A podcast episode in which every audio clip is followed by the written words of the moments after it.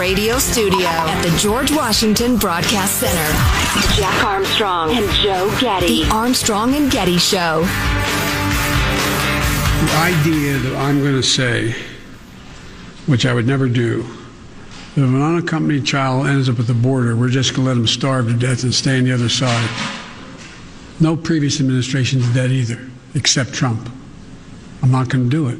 I make no apologies for ending programs that did not exist before Trump became president that have an incredibly negative impact on the law, international law, as well as on human dignity. So that was an interesting moment in Biden's press conference yesterday that we hadn't uh, gotten to yet. He said, We're not going to let people starve on the other side. Having said earlier, don't come. The problem being, if you make it clear, look, I'm, we're not going to let you starve. We're going to, we're going to take care of you. Once you've, you've made it clear, we're going to take care of you. You're going to continue to have thousands and thousands and thousands of people coming toward the border. The Trump version of you better stay there because we're not taking care of you. We're not letting you in. You're out of luck. You get to the border and it's the middle of summer and there's no water. I don't know. Ask the Mexicans because we're not going to help you. That kept people away sending the message that yeah, we're not going to let people die in the desert, which is a very compassionate thing to say. But as soon as you say that, you got a, two million people at the border. Um, I don't know. Gary Dietrich is a nonpartisan political analyst. We're going to talk to him about a whole bunch of different things, but just in general, Gary, and welcome to the Armstrong and Getty Show. How you doing?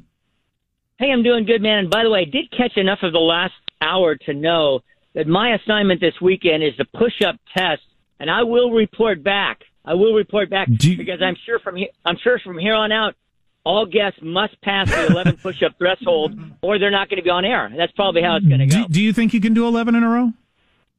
I hate to say this, but I think relatively easily. Well, why do you hate to say that? Does well, it you know, make me feel I bad that I oh, struggled? I struggled to do 11. You think I make it, that makes me feel bad? No, no. Listen, Sean said you were doing perfect form, so I'm yeah. going to have to have an observer, no doubt. No, I'm I'm a stickler about push up form. I uh, really am. My high school gym teacher would have loved the way you knocked no, those out. No, no, that's that's from my wrestling coach in high school. Yeah. Yeah, you're not going to yeah, get away with any, any, sloppy push-ups. But I did my 11, and the the new the, the the new data out, at least from this study, is if you can do 11, the likelihood of heart disease goes down by two thirds from if you can do 10. So that one extra push up in a row really makes a difference. So I cranked out 11. Uh, and That's why I don't care if it takes me 35 minutes. I'm going to get the 11th one out. I guarantee you that. So before we get to some of the other stuff, uh, I assume you took in the Biden press conference. Do you just have any overarching thoughts on it? Yeah, you know, Jack, I I thought he, you know, acquitted himself fairly well. You know, he he got through most everything okay. But I, the three big takeaways for me were, I think, kind of easy standouts. One was when the when the pointed question kept coming, coming, coming, when is the press going to have access to the border facilities? Saying I don't know. I don't think I've ever heard that in a no. presidential press conference. No, that's uh, amazing. I, I thought that was odd, actually. You know, because they, they really did press on, and, and that is an issue that is not going to go away. Secondly, you know, the the Berlin Wall cracking as it is on protecting the filibuster. I, I thought the president tipped his hand yesterday, basically almost a political threat. Look at if you block all this stuff, voting rights, et cetera, et cetera, et cetera, there are going to be major changes to filibuster. That was a big deal. And the third one to me, which may have you know slipped by some people, but I'm really big on foreign policy stuff, particularly when it comes to the presidency. Was he spent a tremendous amount of time laying out his three criteria for China, et cetera, but then when asked, do you agree, you know, what Obama told Trump when he Trump came into office that North Korea right. the biggest foreign policy threat? And he said yes. Yeah, I thought I that thought, was weird too. You just laid out that the future of the world is a battle between democracy and uh, autocracy. And you know which side is going to win, and, ch- this that, that I liked his stuff on China. I thought it was actually pretty good. But then he said, "Yeah, the biggest foreign policy threat is North Korea." What? Yeah, and then proceeded to, you know, uh, you know, I, I don't Okay, people, people, other people have used note cards. Trump did. I mean, I don't want to get off on that too right. much. But the point of the matter is, the point of the matter is that North Korea, you know, he he read several brief statements. We're going to rely on our allies, and we're going to, you know, take measures. We definitely will respond if there's any other provocations. That was it. And I just thought, you know, I don't think there's many people, even your own administration, including you know, a prominent admiralist last week who said China is it. I mean, anybody who thinks that even Russia's our biggest foreign policy concern right now, uh, that's right, not it. Right.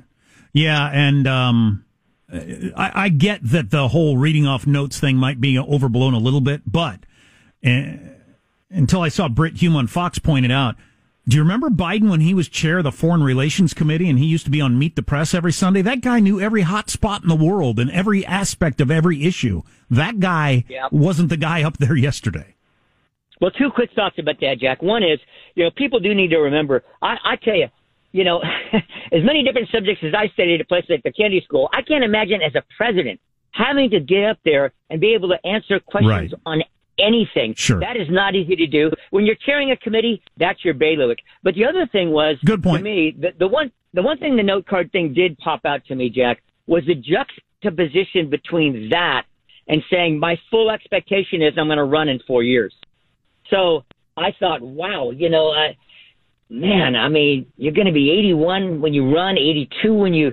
I mean, I'm just saying, you know, look at how they're treating Dianne Feinstein now. I mean, I, I, I just it made me a little uncomfortable, you know, to see his reliance on some of those note cards compared to the past, and then thinking to him, thinking about him running again in four years for well, another four years. I don't think know, he's going to. He couldn't. He, I don't think he's going to necessarily. He couldn't say no though, or you're immediately a lame duck. So I mean, what what are his right. options? Um, Gary Dietrich, non-partisan, a non-partisan political analyst, and his Twitter follow is at Gary Dietrich. So you're an expert in all kinds of things politics, particularly California politics, where they are recalling the governor. It looks like that you agree. I assume that that election will happen. Oh yeah, Jack. Yeah. I mean, even the governor's own people yeah. at this point, they officially till April 29th. That's when the 58 county registrars have to uh, validate the signatures, and then Secretary of State will add them up. But everybody now assumes they turned on, turned in 2.1. They need less than 1.5 million. I think it's going to happen. I've been saying up until this point, I think he's going to survive it. Just you know, the poll numbers where they are now, and I assume that as the pandemic starts to fade, he'll people will forget a, a lot of that stuff. But we now have a billionaire that might be throwing his hat in the ring. Yeah, well, I think a couple of really important things happened this week. I mean, uh, Tom Steyer, people will remember that name because, oh, I don't know, he ran for president last, last time around, you know, and he was the guy, by the way, people may remember this. He funded millions and millions of dollars of ads promoting impeachment long before All right. you know the 2000 election. So this guy has money to throw around politically. He is a billionaire. He could self finance a campaign easily in the recall. And you know, he this week commissioned a poll about do you want the governor thrown out or not, and then listed a bunch of Democrats as potential alternatives in the poll. His name was on that list. So there's a lot of people that have said, you know, that Steyer is clearly testing the waters. And then none other than Willie Brown, who people even nationally may know, was the self-described Ayatollah of the legislature, the biggest political in California modern history, has come out and said, I think we definitely need a Democrat as an alternative on the list oh, okay. of potential replacements. So those two those two things indicated to me, Jack, this thing is serious. And if a Democratic name, especially one that can generate a lot of noise with some serious money behind him, gets into this thing, that really is a game changer, uh, ca- California wise, and I think nationally for where this reelection or this recall, excuse me, goes. You know, what's working against Gavin Newsom is that he's way more of a dope than a lot of people realized. I think that's what he's got working against him. I know you probably can't can comment on that. Push-ups?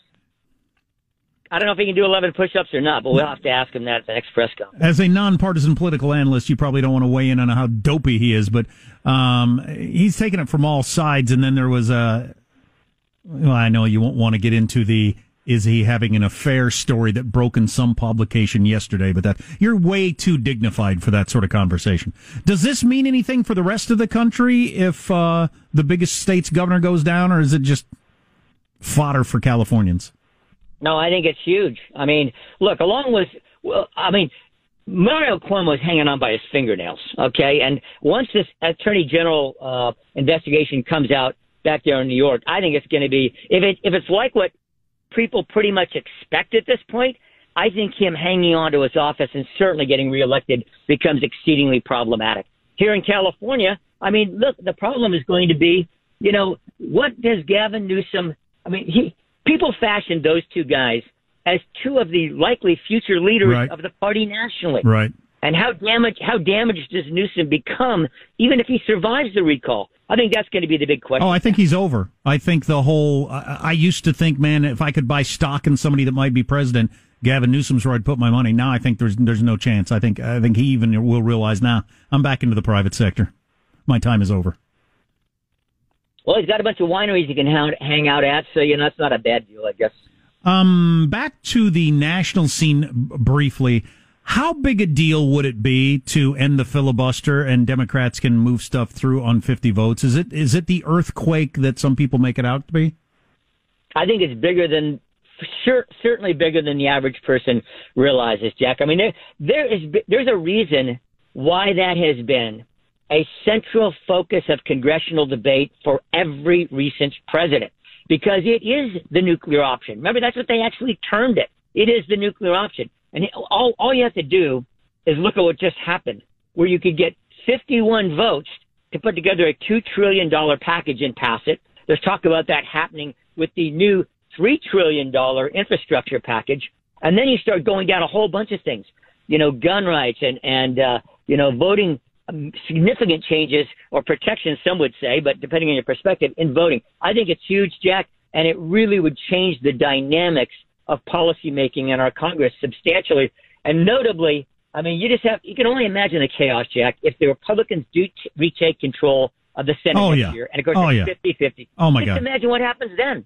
Yeah, that's that. Oh my God, right. Um, and you got to remember that the President Trump was pushing Mitch McConnell to do this when the Republicans had the votes to pull this off, and he didn't. He held firm. Um, Right. but you know, we've gotten there little by little, drip by drab, uh, to where this could actually happen. It's amazing how important one senator in Georgia has has turned out to be, isn't it? How many trillions of dollars wouldn't have been spent, or maybe the filibuster being blown up if they could have won one of those races? It's just incredible the twists and turns of history. I told people that those two special elections in Georgia, Jack, were going to be the determinant factors, certainly in this Congress and maybe for many Congresses to come. I think a lot of people still hung over from New Year's Eve and it didn't realize Right. that first week of January how big that was. Right, no kidding, and it'll be lost to history. I think that that's what turned all of this. But wow, what a huge deal! Um, you want people to follow your Twitter at Gary Dietrich? Is that what you prefer? Yeah, that's the way to go. And, uh, you know, there's going to be so much going on this year. It's going to be pretty wild. Are you surprised? One final question. Are you surprised how quickly the gun debate went away? I got all prepared and read up on my Second Amendment stuff and got ready again thinking, hey, we got a week or so to talk about this. It lasted like 24 hours. Well, sadly, Jack, I mean, I, I do really mean this. Sadly, whenever these tragedies happen in our country, it seems like in the last decade or two, the same cycle happens. Lots of foment, lots of conversation, lots of anger for about a week, and then it just seems to go away. Uh, one would hope, one would hope that at some juncture there is going to be capacity for both sides to sit down and work out something where people feel like we're moving in a direction uh, somehow. And I know some of these problems seem absolutely intractable, but but I hate to see people get stirred up, angry, and then that's. It seems to me that anger just gets buried. Well, right. And what you just said, at some point, someday, you'd think people on both sides could sit down and you can fill in gun stuff, you can fill in immigration stuff, you can fill in healthcare stuff. When will we ever deal with these things? I don't know. Gary Dietrich at Gary Dietrich um, is his Twitter handle. Thanks, Gary. Appreciate your time today. Okay, Jack, have a great weekend. Um, we got more on a whole bunch of other things that we'll get to. Are they turning the house into a safe room? There's a wristwatch if you're a big Star Wars fan that you can buy for $150,000. You just got to have it. Oh, it'll be so cool to have. That and other stuff on the way. Armstrong and Getty.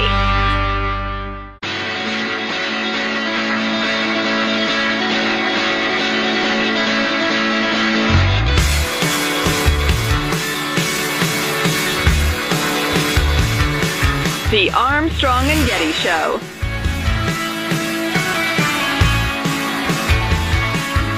My things just bombed very badly. I remember one of them that bombed so hard. I'd written something for Britney Spears. One of them was we're going to shrink Will Ferrell down to just hang out inside of her belly button because her belly button was always exposed then, and I thought she needed to protect it. I mean, I've never seen a tumbleweed go through a, a, an office before. but that, I mean, I feel like a tumbleweed went right across the writer's room table. and a cricket riding it. So that's Zach Galifianakis, Galifianakis. who uh, who is hilarious and has been very successful, but was a writer for like two weeks for Saturday Night Live. As we were talking yesterday about the variety of people that have come through there and failed, who went on to have very very successful careers. Um, he is such an interesting guy. When he hosted, it's been probably ten years ago that he hosted. That was one of the funniest episodes ever. His stand up Yeah. makes me belly Yeah. laugh Yeah. when I'm alone. He and that's is- not something that normally happens. If if I may butcher one of his uh, classics, went down to the the Hollywood uh, the Walk of Fame, found Tony Danza's star, began urinating on it, screaming, "Who's the boss now?" I don't even know why that's funny. It makes me laugh every time. because it's such an odd thing to do. I think to be that angry at Tony Danza. Jeez. Um. Uh. So you- yesterday we were doing a little. Uh, you know who who was on the Mount Rushmore of SNL, and you know. I suppose if you're going to be fair, Eddie Murphy has to be on there, but like I, my, my, my tastes run more recent. And one of my, my Mount Rushmore type people's Maya Rudolph, and she's the host tomorrow night. Oh, awesome. So I really look forward to that. 'cause she is, she's one of those people just walks out and I, I immediately am chuckling before she even starts. But and she has a great ability to uh, dissolve into her characters, right? Like they, there isn't a there was a sense of Will Ferrell in every character oh, Will Ferrell Oh, abs- did. Absolutely. Maya Rudolph doesn't have that. She she is so good. I don't think she does Whitney Houston anymore since she died, but got her Whitney Houston. Bobby! Bobby B was always so funny. um, we're going to talk a little China coming up with uh, Josh Rogin, uh, who I really like, columnist, but never got to this story today. I teased it for today. Various big brands that are going to have to make their decision. I think all kinds of companies, institutions are going to have to be making a decision in the coming coming weeks, years, months whether or not they get to do business with China. China cracking down on Nike and H&M for some past comments and now they're boycotting Nike and Nike's got to decide, well, are we going to like pretend that we don't have problems with slavery or are we going to double down on it? In which case it might be over between Nike and China. You're going to see so much of this in the next year, I think. Anyway, we're going to be talking a lot more about that and other things on the way. Text 415-295-KFTC. Armstrong and Getty.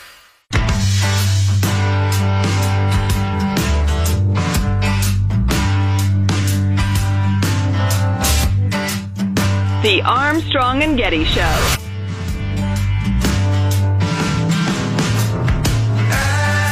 He spent hours upon hours speaking with Chinese President Xi Jinping. Doesn't have a Democratic with a small d bone in his body, but he's a smart, smart guy.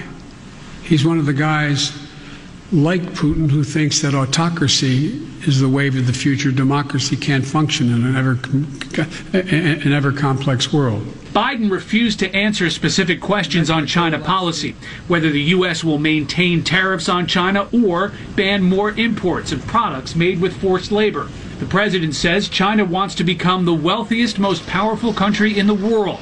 Promised that won't happen on his watch, and framed relations with China as a global competition between autocracy and democracy. That's what's at stake here. We got to prove democracy works. I appreciated him saying it that forthrightly. Uh, and I'm also excited that we're going to have Josh Rogin on with us on the Armstrong and Getty show. Josh is a columnist for the global opinion section of the Washington Post, a political analyst with CNN, and also has this book that came out, Chaos Under Heaven, Trump, Xi, and the Battle for the 21st Century. On sale now wherever books are sold. Josh, welcome to the Armstrong and Getty show. Uh, great to be back. Thank you. I am a nut for this China stuff. Like it's been my hobby for the last couple of years. Try, I, I, I was unaware of your book, and I guarantee you I will read it. Um, because I just, I just, well, is it overstating it to say this is the story of the world for the next century or more? I don't no, think it is. I think that I, I think the China challenge is up there with like climate change. It's the two things that will shape the world as we know it, and the two things that we have to get right. Because if we don't get those things right, nothing else really matters. And you know that wasn't the wide held position for a long time. But after the COVID pandemic, during the COVID pandemic, it doesn't take much convincing because everyone in the world is affected by it, and everyone knows that the reason that they're sitting in their basement and they haven't seen their grandma for a year is in part due to the fact that the Chinese Communist Party uh, actions now affect our lives and affect our public health and our security and our prosperity and our freedom. And that's just the latest example, but that's not going to be the last example. So, you know, what happens in Beijing doesn't stay in Beijing. So we all have an interest in figuring this thing out and then coming together and mounting a response. Well, I'm I'm glad that everybody, you know, uh, Republican and Democrat, seems to be on board with understanding that our bet was wrong for for 40 years that you know we let the, we let them grow enough and get rich enough, and the you know we'll, they'll come around to uh, uh, capitalism and, and freedom and our way of world. And uh, I don't think they had any intention of ever doing that. We now know that, and and everybody realizes. And Joe Biden's stating out loud, China is dead set on becoming the most powerful country in the world, and we're not going to let them. I, I'm, I'm happy to hear that. Right. I think you put it perfectly. You know, we didn't know whether or not China was going to liberalize, and maybe they didn't know, but at least since 2013, when Xi Jinping came to power, it became increasingly obvious that they were going to go another way. And what what Xi Jinping and the Chinese Communist Party want is they want to have all the benefits of uh, our system without any of the responsibilities. In other words, they want the parts of capitalism that allow their companies to succeed, but they don't want to live up to the basic norms of, you know, free, fair trade and human rights and all those other things that make that system possible. And we didn't have any idea what to do about that. And, you know, the Trump administration, crazy and chaotic as it was, they took a stab at it at least, and they changed the conversation in a way that they can't that can't be undone. But because the Trump administration was so dysfunctional and messy, uh, they didn't do it all that all, all, all that well at many points. And now that's what the Biden administration has a chance to fix. And we don't know how they're going to fix it because they don't know how they're going to fix it. But they're going to they're trying to come up with that now. This battle between the United States and China has so many of the similarities of the Cold War between us and the Soviet Union, but so many things that are completely different. For instance, Hollywood's biggest market was never the Soviet Union. You know, if you wanted to sell cigarettes or toys or whatever, or Nike shoes, you know, the, the Soviet Union wasn't where you're going to try to do it. I was looking at one of your tweets uh, from, uh, I think, not that long ago where you tweeted out, if you refuse to be complicit in mass slave labor, the CCP will kill your business in China and it reminded me of the story I came across yesterday that I was going to talk about today. H&M and Nike joined brands facing boycotts over statements on uh, Xinjiang cotton. Is that the way you pronounce that that region? Probably not. Probably not. But anyway, that's uh, you know the particular kind of cotton there, and that's the, the region of uh, China where they got slave labor and everything else. And so now there's a boycott against Nike and others in um, in China. And I just feel like that a time is coming swiftly where Hollywood's not going to be able to do business. Nike's not going to be able to do. Maybe Apple. It's just the time is going to be up soon, isn't it? It, it seems to be heading in that direction, and I, the way you said it is exactly right. This is not the Cold War. It's there are some similarities, but that analogy gets overused, and it's also used as a weapon to uh, attack anyone who wants to rise to confront the Chinese government's bad behavior. They'll say, "Oh, what do you want? Another Cold War? What are you crazy?"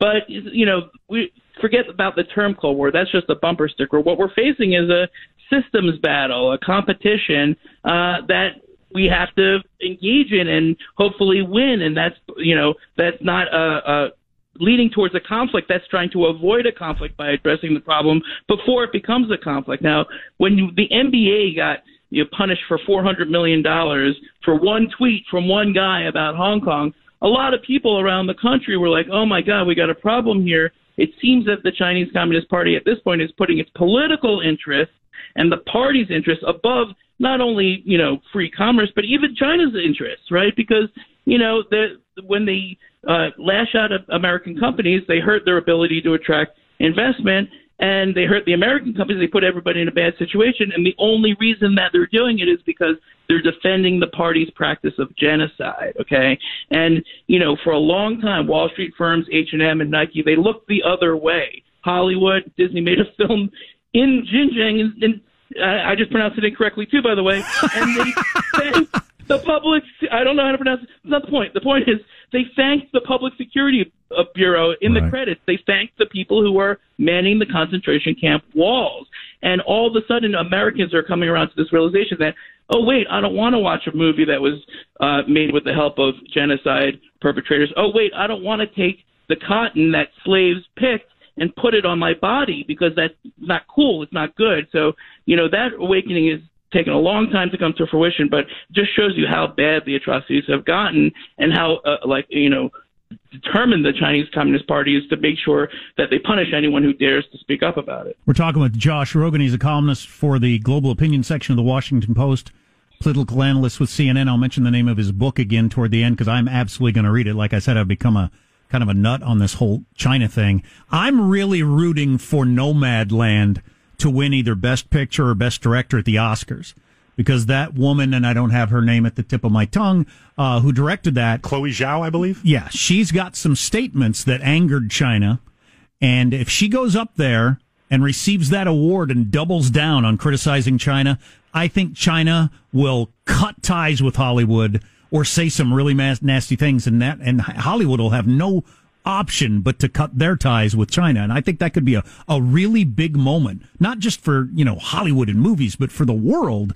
I think that's really going to draw a lot of attention.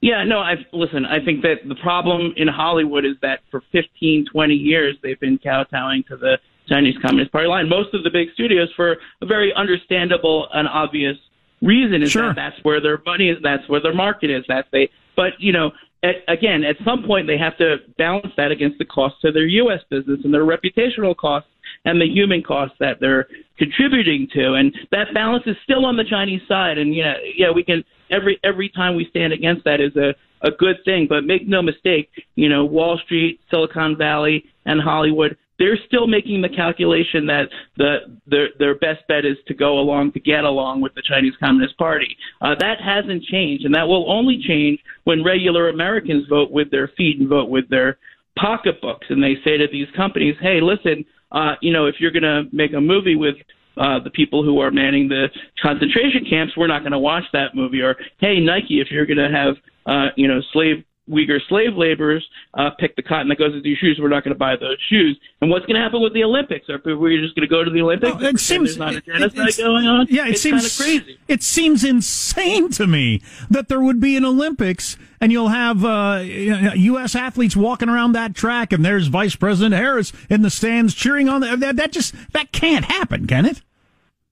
I think that's exactly what's about to happen. Now, you know, the, the, uh, we got some time between now and then, but you, but as as much as uh, there is more discussion about China and more discussion about the CCP and its mis bad actions than there ever was before, and again, that's because of the pandemic. Because every human in every country saw what it was like when you have the Chinese Communist Party led order when they had the most science and the most data and the most masks. And what did they do with that power? They blackmailed the world to shut up about their handling of the coronavirus. And they hid the data, which made our responses worse. And then they lied to the President of the United States. In the book, they have this story about Xi Jinping lying to President Trump about the coronavirus thing. It would go away in warm weather and it would go away when the, and if you used herbal medicine and they had it under control. And all of these lies fed into the president's head and they came out in our policy and exacerbating the suffering of Americans, millions of people. And so that's uh, again a, a big step. But right now, I got to tell you, if you if you just look at what's going on in the business world and you look at what's going on in Congress, they're not there yet. Okay, and and and that's what you're going to see. You're going to see a lot of Americans and a lot of American companies, you know, making that calculation of, uh, you know, should I go to the Olympics or should I stand with the Uyghurs? And they're going to choose the former, not the latter. You've seen how far the poll numbers have tanked, though, in a pretty short period of time in terms of Americans' opinions of China, whether they're a friend or an enemy, sure. or where they rank. I mean, it's it's pretty dramatic. Yes, and that is, I think, driving a lot of what the Biden administration is doing because they can read the polls too. Now, uh, you know, the that, that doesn't mean that in Congress they're actually getting anything done because the dysfunction in our system and the dysfunction in our Congress and in our government has it, it's not actually fixed. So you know it's it's it's it's common for people to look at those poll numbers and to say, oh well, you know, you China hawks and the Trump administration guys, and you know, you're ramping up the Cold War, Thucydides trap, blah blah blah, and now everyone's against China. But the truth of the matter is that people are reacting to the Chinese government and the Chinese Communist Party's actions, and it's not really about the U.S. versus China. It's about how China is acting around the world. And if you think about it that way, you realize, well, okay, actually, the thing that we really have to do is to depoliticize the China issue, and we have to get away from anything that gets anywhere near racist or hateful language. We have to make sure not to target Asians and Asian Americans because they are actually our allies in this fight, not our enemies. Mm-hmm. And then if we could do that and then we can fix our own government, then we could probably win this competition based because our system, which is based on the values of human rights and, and rule of law and freedom and freedom of religion, those are actually the way if you know people want to live. That's the way people ought to treat each other. That's the, what our basic society is built on, the rights of individuals. Uh, that's a better model, but it's only a better model if it works the book, and I absolutely, I'm not just saying this. We'll read this because I'm I'm grabbing everything I can on China for the last couple of years. Chaos Under Heaven, Trump, Xi, and the Battle for the 21st Century. It's on sale uh, as we speak. Josh Rogin. I, one final question: Do you foresee in the next year, five years? It won't be a year, but five years, ten years, where we have such a bipolar world where these big companies, you you either do business in China or the United States you're you're a, a, a foreign country. You're either in part of China's orbit or the United States orbit. You really can't do both. Do you think that's where we're headed? Right. There's an essential interconnectedness between the United States and China that will never go away, nor should it. You know, and that's another big difference between this and the, the Cold War with the Soviet Union is that they're going to be the economy in the world. That's not going to be something that we can stop. It's not something that we should try to stop. What we have to try to do is create a, a, a shape China's rise in a way that doesn't result in our, our us getting sick and us having uh, sacrifices in our security and in our, and that we can still tweet about whatever we want. So the the the, the answer to your question is that's partially mainly up to the Chinese government. But what we have to do is we have to clarify this choice for them, and that means raising the pressure on them to put them to a decision to say that hey, listen, if you want to participate in the benefits of our half of the world, then you're going to have to stop committing genocide and stop stealing our intellectual property and all of, and stop you know punishing companies for things that people tweet. Or if you go the other way, we're going to impose a cost on you. So I think that's a, a, a call for addressing the problem before that happens, before we have some sort of conflict or some sort of bifurcated world, because that's not a good outcome. Uh, but it's going to take uh, the Chinese government and the Chinese Communist Party changing its behavior also to avoid that outcome. Well, I took a lot of your time, I realize, but I appreciate it. It's a topic I'm super hot for, and I will read your book, and maybe we'll talk again. Josh. Rogin, thanks for your time today. Thank you. We got to take a break. Text line 415 295 KFTC.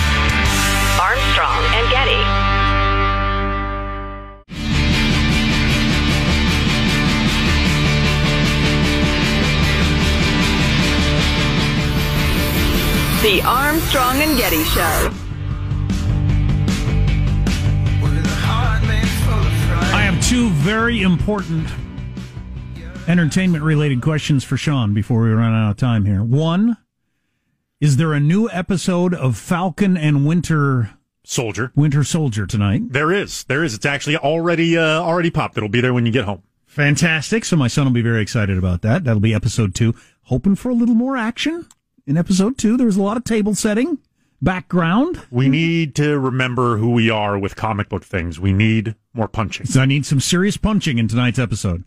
Also, King Kong versus Godzilla. When does that hit oh, very, my TV screen? Very soon. Let me uh, let me. Because I thought it was the that. end of March, and we're about there. My kids are so damned excited about that. You know why? Because God, because King Kong is standing on an aircraft carrier and punches Godzilla. Where, Sean? Right in the face. His stupid dragon face. but that's uh, I know that's hitting real soon because I saw an ad up on the TV. Uh, so. March thirty first. Okay, now that is available on streaming and the theater, I believe. Uh, yeah, it's doing a, a, dual release. I believe it might even be available in theaters right now, but on the uh, the HBO Max streaming service, I, uh, I believe yeah. it uh, drops the thirty first. It might be too intense for my youngest, so we're probably not going to do the theater. If it was just me and my uh, and Sam, we would go to the theater and see it. But if it if it ends up too intense, because you know, as you know, Kong bows to no one. He doesn't. So there's that. Hey kids, it's that time again. With Armstrong and Getty. Here's your hosts for final thoughts. Me. Hi. Uh, let's get a final thought from technical director Michelangelo. Uh, yeah, just thinking about push ups and heart health. I think I could do 11 push ups, but I'm glad it's push ups, not pull ups. Oh, because no. if it was pull ups, I'd be dead by like tomorrow. I, I, wouldn't even attempt that. and I could train the rest of my life and never do 11. Uh, let's get a final thought from Positive Show. Author of Lonesome Dove, Larry McMurtry, passed away. Uh, I've seen the miniseries. I love it. I've Oh. never read the book. I'm going to do that. Yeah, the book is fantastic, and uh, you know it has even more richness and depth than the TV series did, and it was among the greatest things ever made. And what is my final thought? Uh, maybe I'll just fill in this gap in case you don't know what we're talking about. There's uh, one of your health organizations. It looks like a fairly legit study, but who knows? Um, of heart health, heart disease. If you can do 10 push ups in a row, it cuts your chances of heart disease by quite a bit. But if you can do 11, it goes down another two thirds from there. There's a huge difference between someone who can do 11 push ups in a row and 10 push ups in a row, according to this study. So drop and give me 11. I did 11 earlier. I think I could have done 12, but I did 11, which is really only that's necessary. Um, I don't know. I wouldn't. I wouldn't. I wouldn't claim it was easy. It's not supposed to be easy, Jack. So more fried chicken and laying around on the couch, as long as I can still do 11 push-ups. So it's the way I look at it. That's the threshold. My brother, who uh, was in the military for a long time and part of staying in the military until you're 50, like he did, um, is uh, you got to do push-ups on a regular basis. He's he he's a big believer. The only thing you can do, the only exercise you can do to train to do more push-ups is push-ups. Yeah. Lifting weights or nothing else seems to like do the same way. Just push-ups. Armstrong and Getty wrapping up another grueling four-hour workday. So many people to thank that make all this happen, and so much cool stuff at our website armstrongandgetty.com. A lot of the stuff we talked about today. Did you see that ski jumper crash? That's gruesome. Anyway, and stuff you can buy. We'll see you on Monday. God bless America. Listen up, Jackwagon. What are you doing? Worst episode ever. That's the fact, Jack. Have you considered being good at your job? I'm done with this. No, no, no. Sorry. I'm rubber and you're glue. Bad names bounce off me and stick to you. Yeah, yeah that's just complete, utter nonsense. You nonsense. dare to dance in the path of greatness. It was epic. And that's it. Oh, Words. Folks, I'm going. Thank you very, very much. I appreciate it. Thank you. On that high note, thank you all very much. Armstrong and Getty.